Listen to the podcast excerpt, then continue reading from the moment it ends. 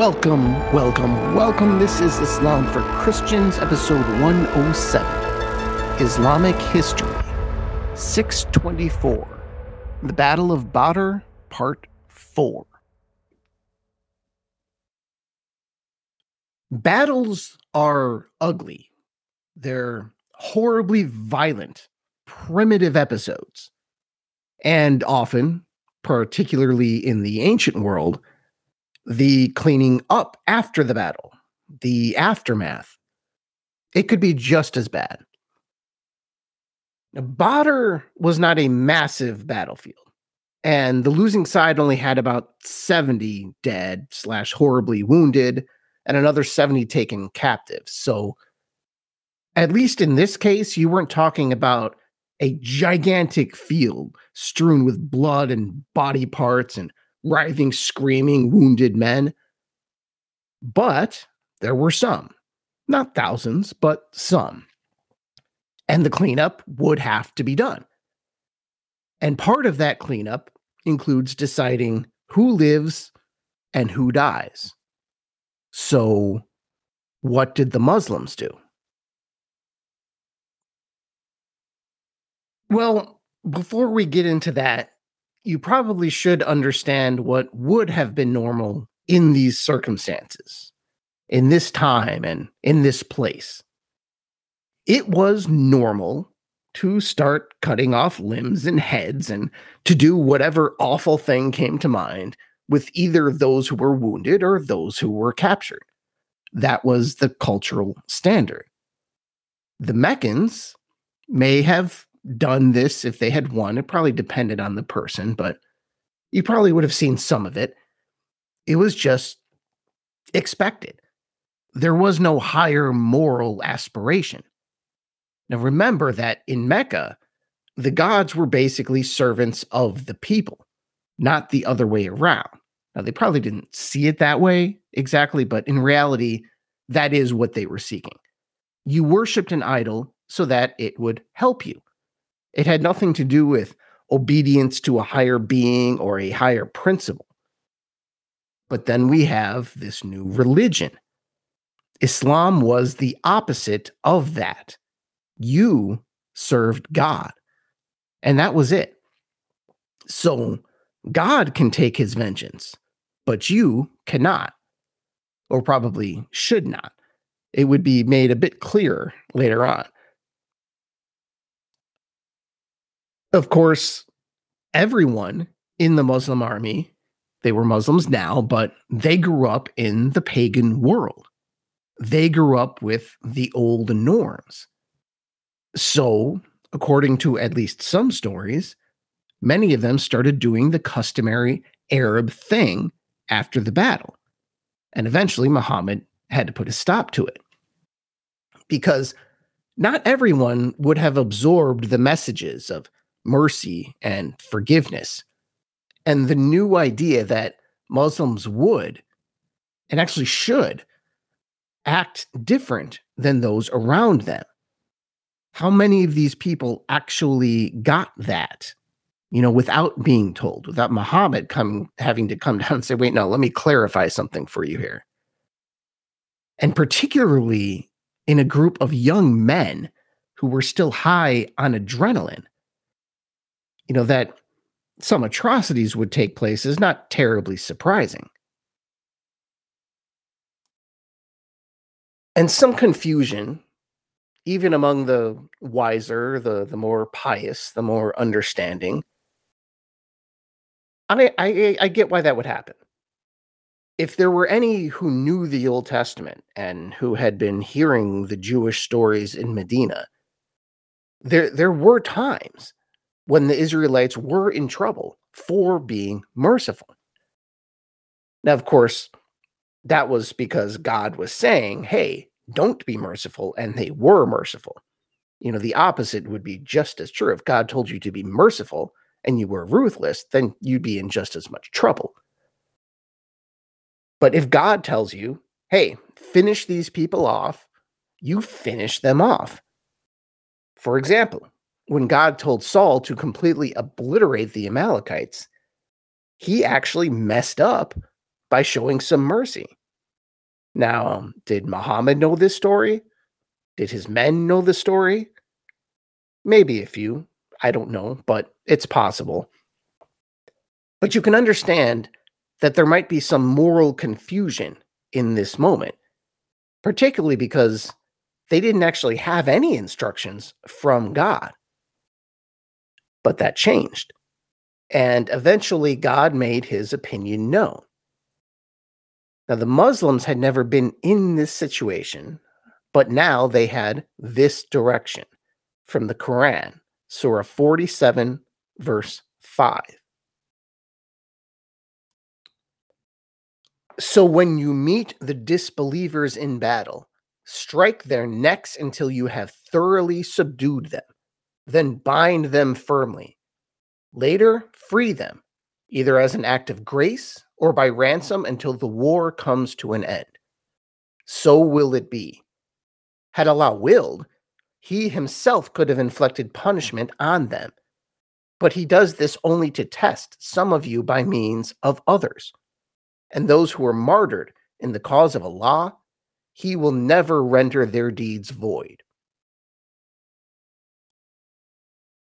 In other words, what God is saying here is when the battle is over, the killing is over. If God had wanted these people dead, they would be dead. And it's not for you to decide. So, prisoners of war are prisoners until a ransom is paid or an exchange is made, or you just hold on to them until the war ends. Much of that actually wouldn't be terribly out of place in a modern context, uh, like modern treaties like the Geneva Convention. And in that way, it was pretty far ahead of its time. But as in wars between countries, theoretically bound by the Geneva Convention show, exceptions are always made, regardless of what the rules actually are, right? Particularly in the heat of battle. For example, in more modern times, World War II was the first test of these new rules, and it was somewhat a success, but the results varied the uh, the Japanese, for example, they pretty much ignored it entirely, and the Nazis were a bit selective in how they enforced it. You know, they they put on a good show on the Western Front, but they weren't going to follow any of these rules for, say, Slavic people in the East, and certainly not in Jews or any other people that they really really didn't like. And the Allies weren't exactly perfect on this either there were some incidents in the American British forces. And of course, then you have the Russians who basically raped an entire generation of German women as they moved west. Now, the point is, these kinds of things are, by nature, kind of malleable. And war makes previously hard rules, concepts, more negotiable. And sometimes completely irrelevant. So, why am I telling you this? It's an example that's a little closer to our own time that we can compare the Muslim actions to. And by their own standards, the Muslims actually did quite well on this front at Badr. There is disagreement on whether they executed a few prisoners here and there. That might have happened. And one of those people may have been Abu Jahl. The sources vary. You know, we we there's just no way to know for sure. And it is possible he was badly wounded and finished off and beheaded, and that head was taken to Muhammad. There is that version. And there's also another version where he just dies in battle. And in defense of any of the Muslims who started finishing off the wounded right away, there's one thing to keep in mind. It was not crystal clear at any point when the battle was and was not over. We know it was over because we know the Meccans retreated. In real time, they didn't know that. So, yes, the Quraysh had retreated. But in the moment, what if they come back? So, despite all these casualties, the Quraysh, uh, the Meccans, it's the same thing.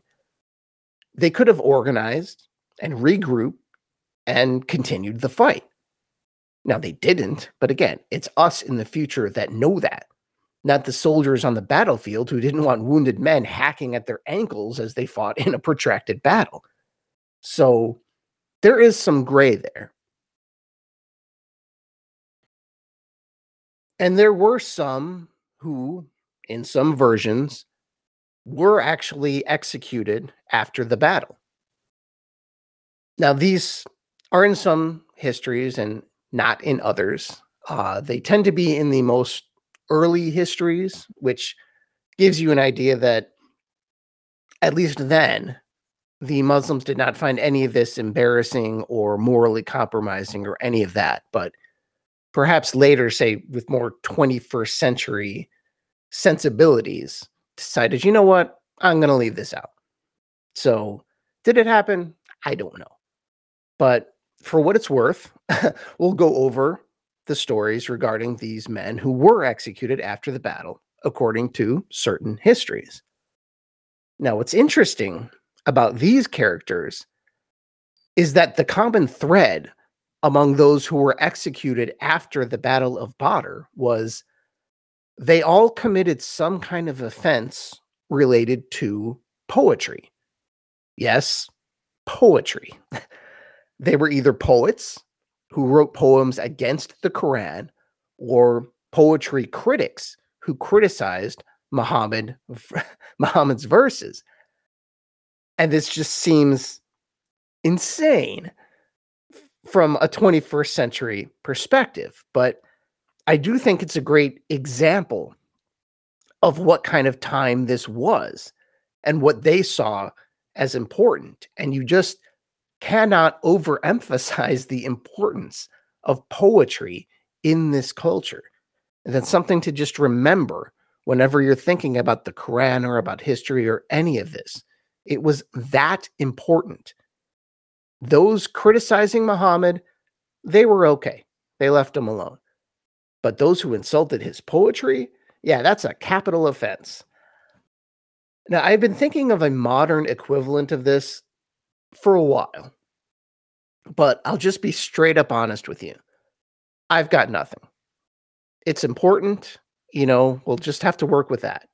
It's important. I really can't think of anything in the modern world to compare it to.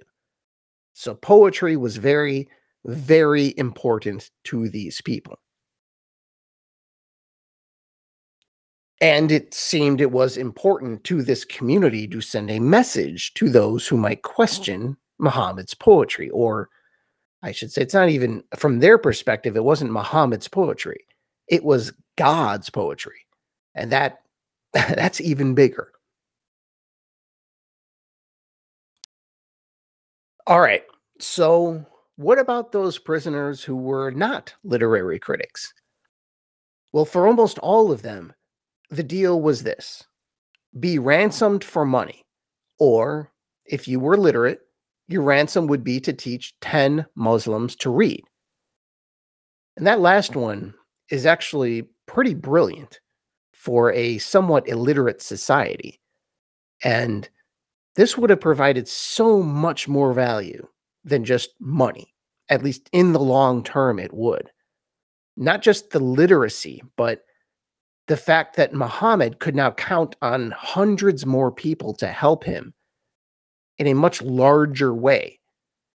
You know, those who he knew were loyal because of Badr, loyal people he could trust completely.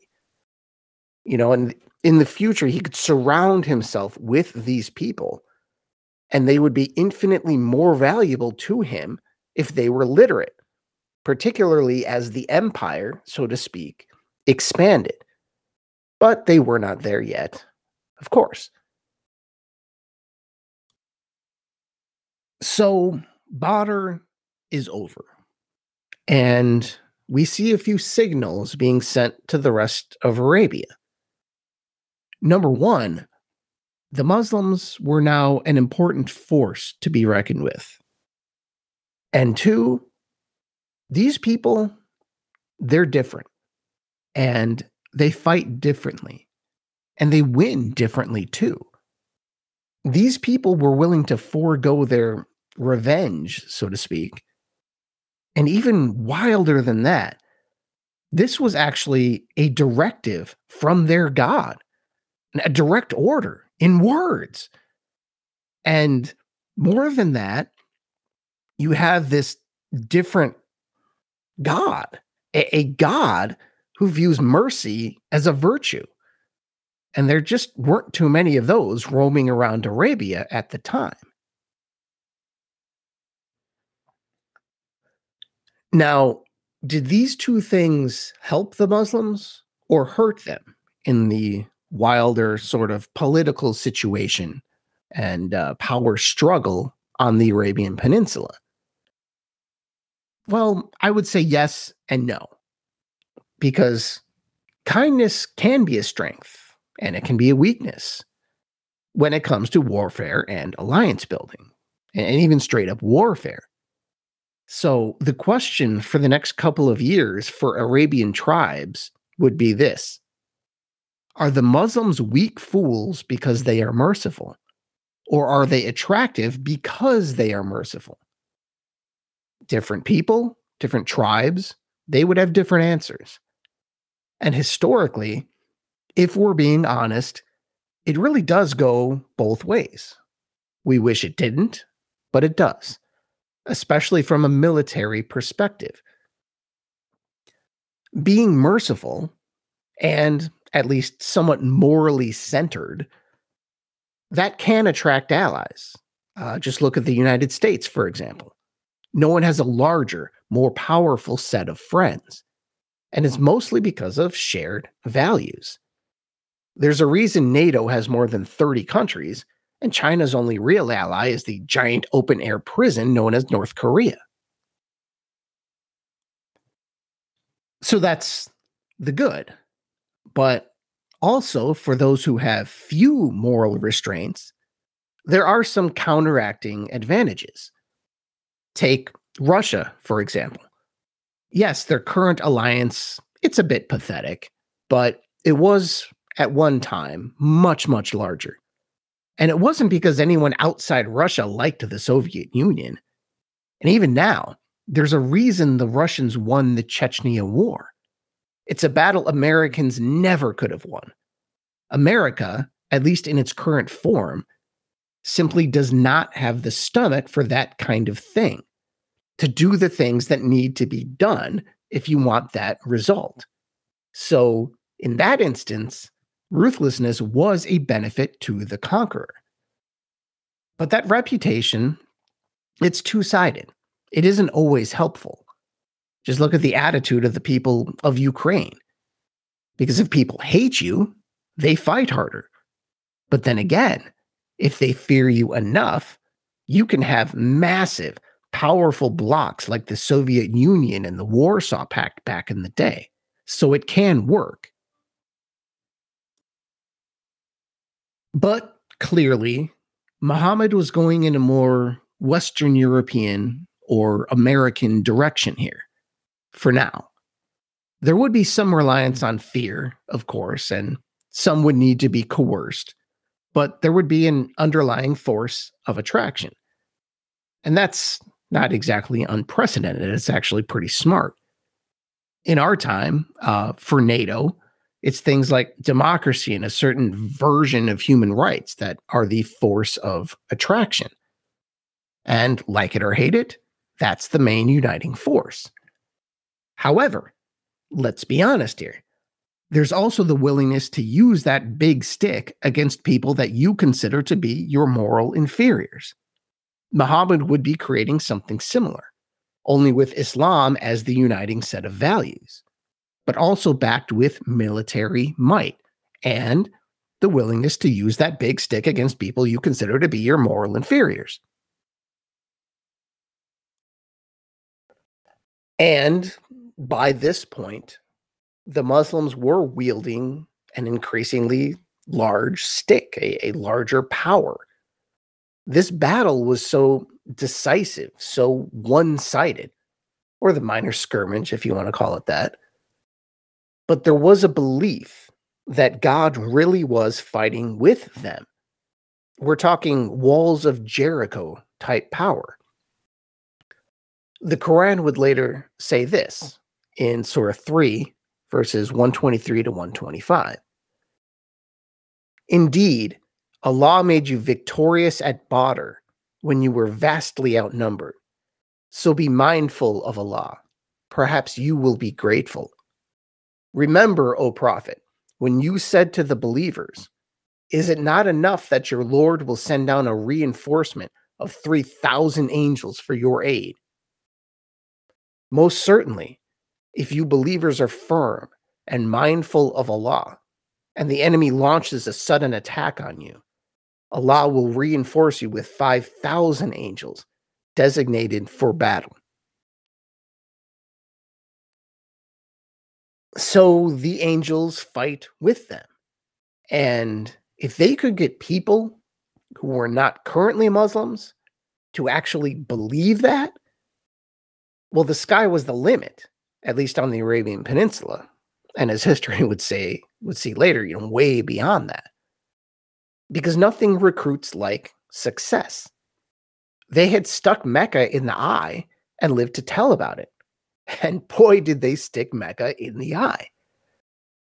The Muslims were rather kind to the living for the most part, you know, some exceptions, but to the dead, the Meccan dead, they were all thrown into one of the wells, or maybe more than one. Now, I'll admit I don't know for sure if this was an insult. I think it was, but it it just seems like it. They didn't bother burying them for sure, but at the same time, they didn't leave them for the vultures. I've never really seen this addressed. You know, was it convenience, insult, mercy? I don't know.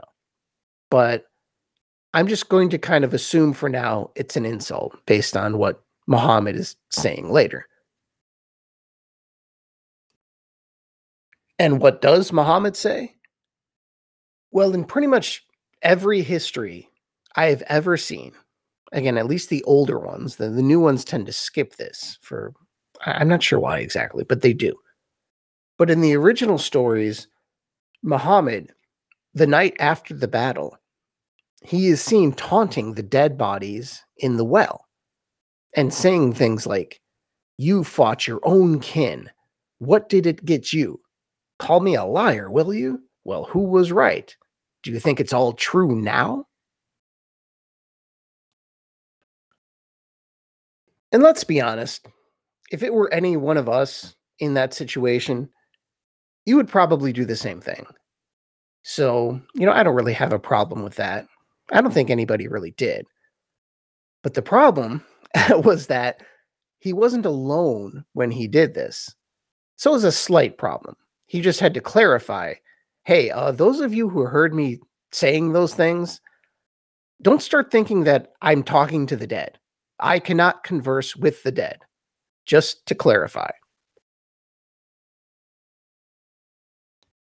So at this point, the next day comes and the battlefield is cleaned up, so to speak. So it was time to pack everything and head back to Medina head back home.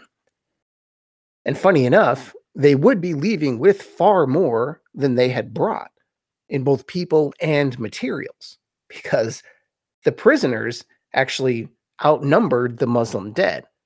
I mean, by a lot. But they were able to handle the extra load.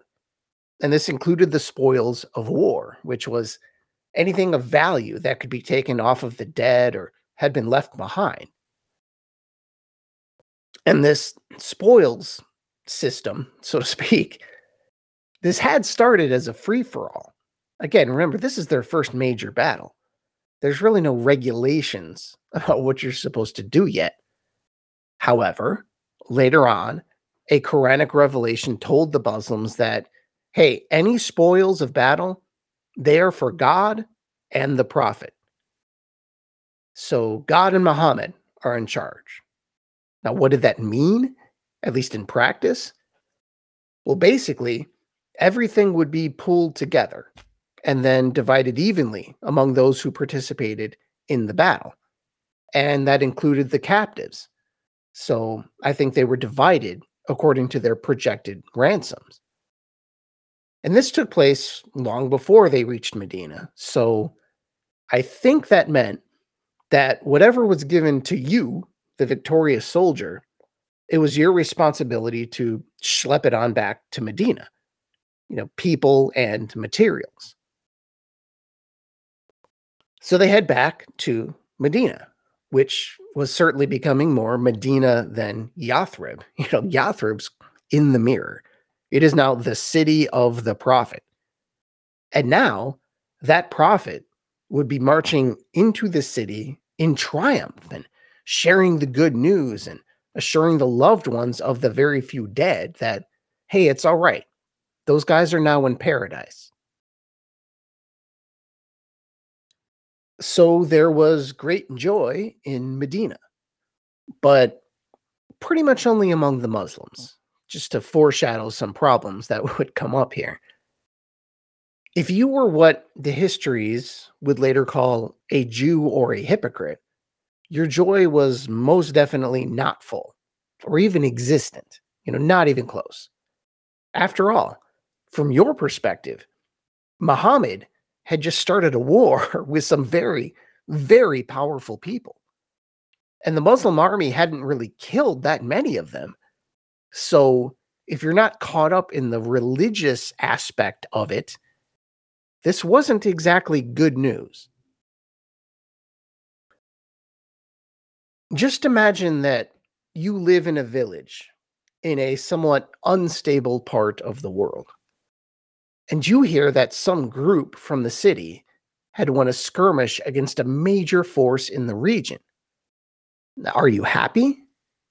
Or, on the other hand, are you thinking, uh oh, my place in this world just got much, much more precarious? We were at peace, and now we're at war. And for what? What exactly do I have against these people? They didn't do anything to me. And indeed, the Jews and hypocrites, as they came to be known, they had no quarrel with the Quraysh. Really, this was a Muslim victory, not a city victory. The Muslims had poked the bear, but when the bear inevitably comes charging at the city, it's now the whole city that would need to defend it. So Mecca Mecca was humiliated, but they were hardly crippled the Muslims hadn't really won a war, particularly from a non Muslim perspective. They had done the opposite of that. They had started a war, and everyone knew that the empire was going to strike back. They had literally decapitated most of its high leadership. Yes, that was one positive aspect from their perspective. But the Meccans still had leaders and money and allies and the holy city and the Kaaba the Muslims had won a great victory, but had also basically kicked a hornet's nest and dared the swarm to come at them. It was now Mecca versus Medina. It was the fight Muhammad wanted and the fight the city's non Muslims had always feared. But it was here. There's no denying that, nothing you can do about it.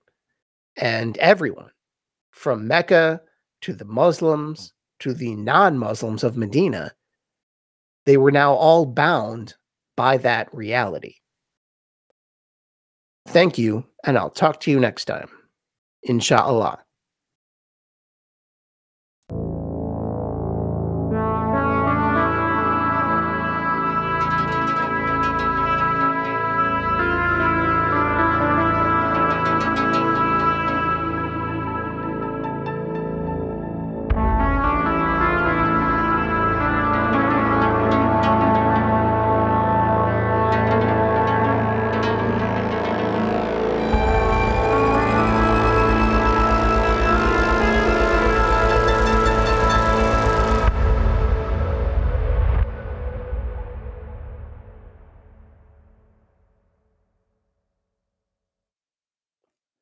Thank you for listening to Islam for Christians. Please subscribe wherever you get your podcasts. And if you want to keep this show ad free, you can also visit my Patreon page and subscribe. I'm at patreon.com slash Islam for Christians.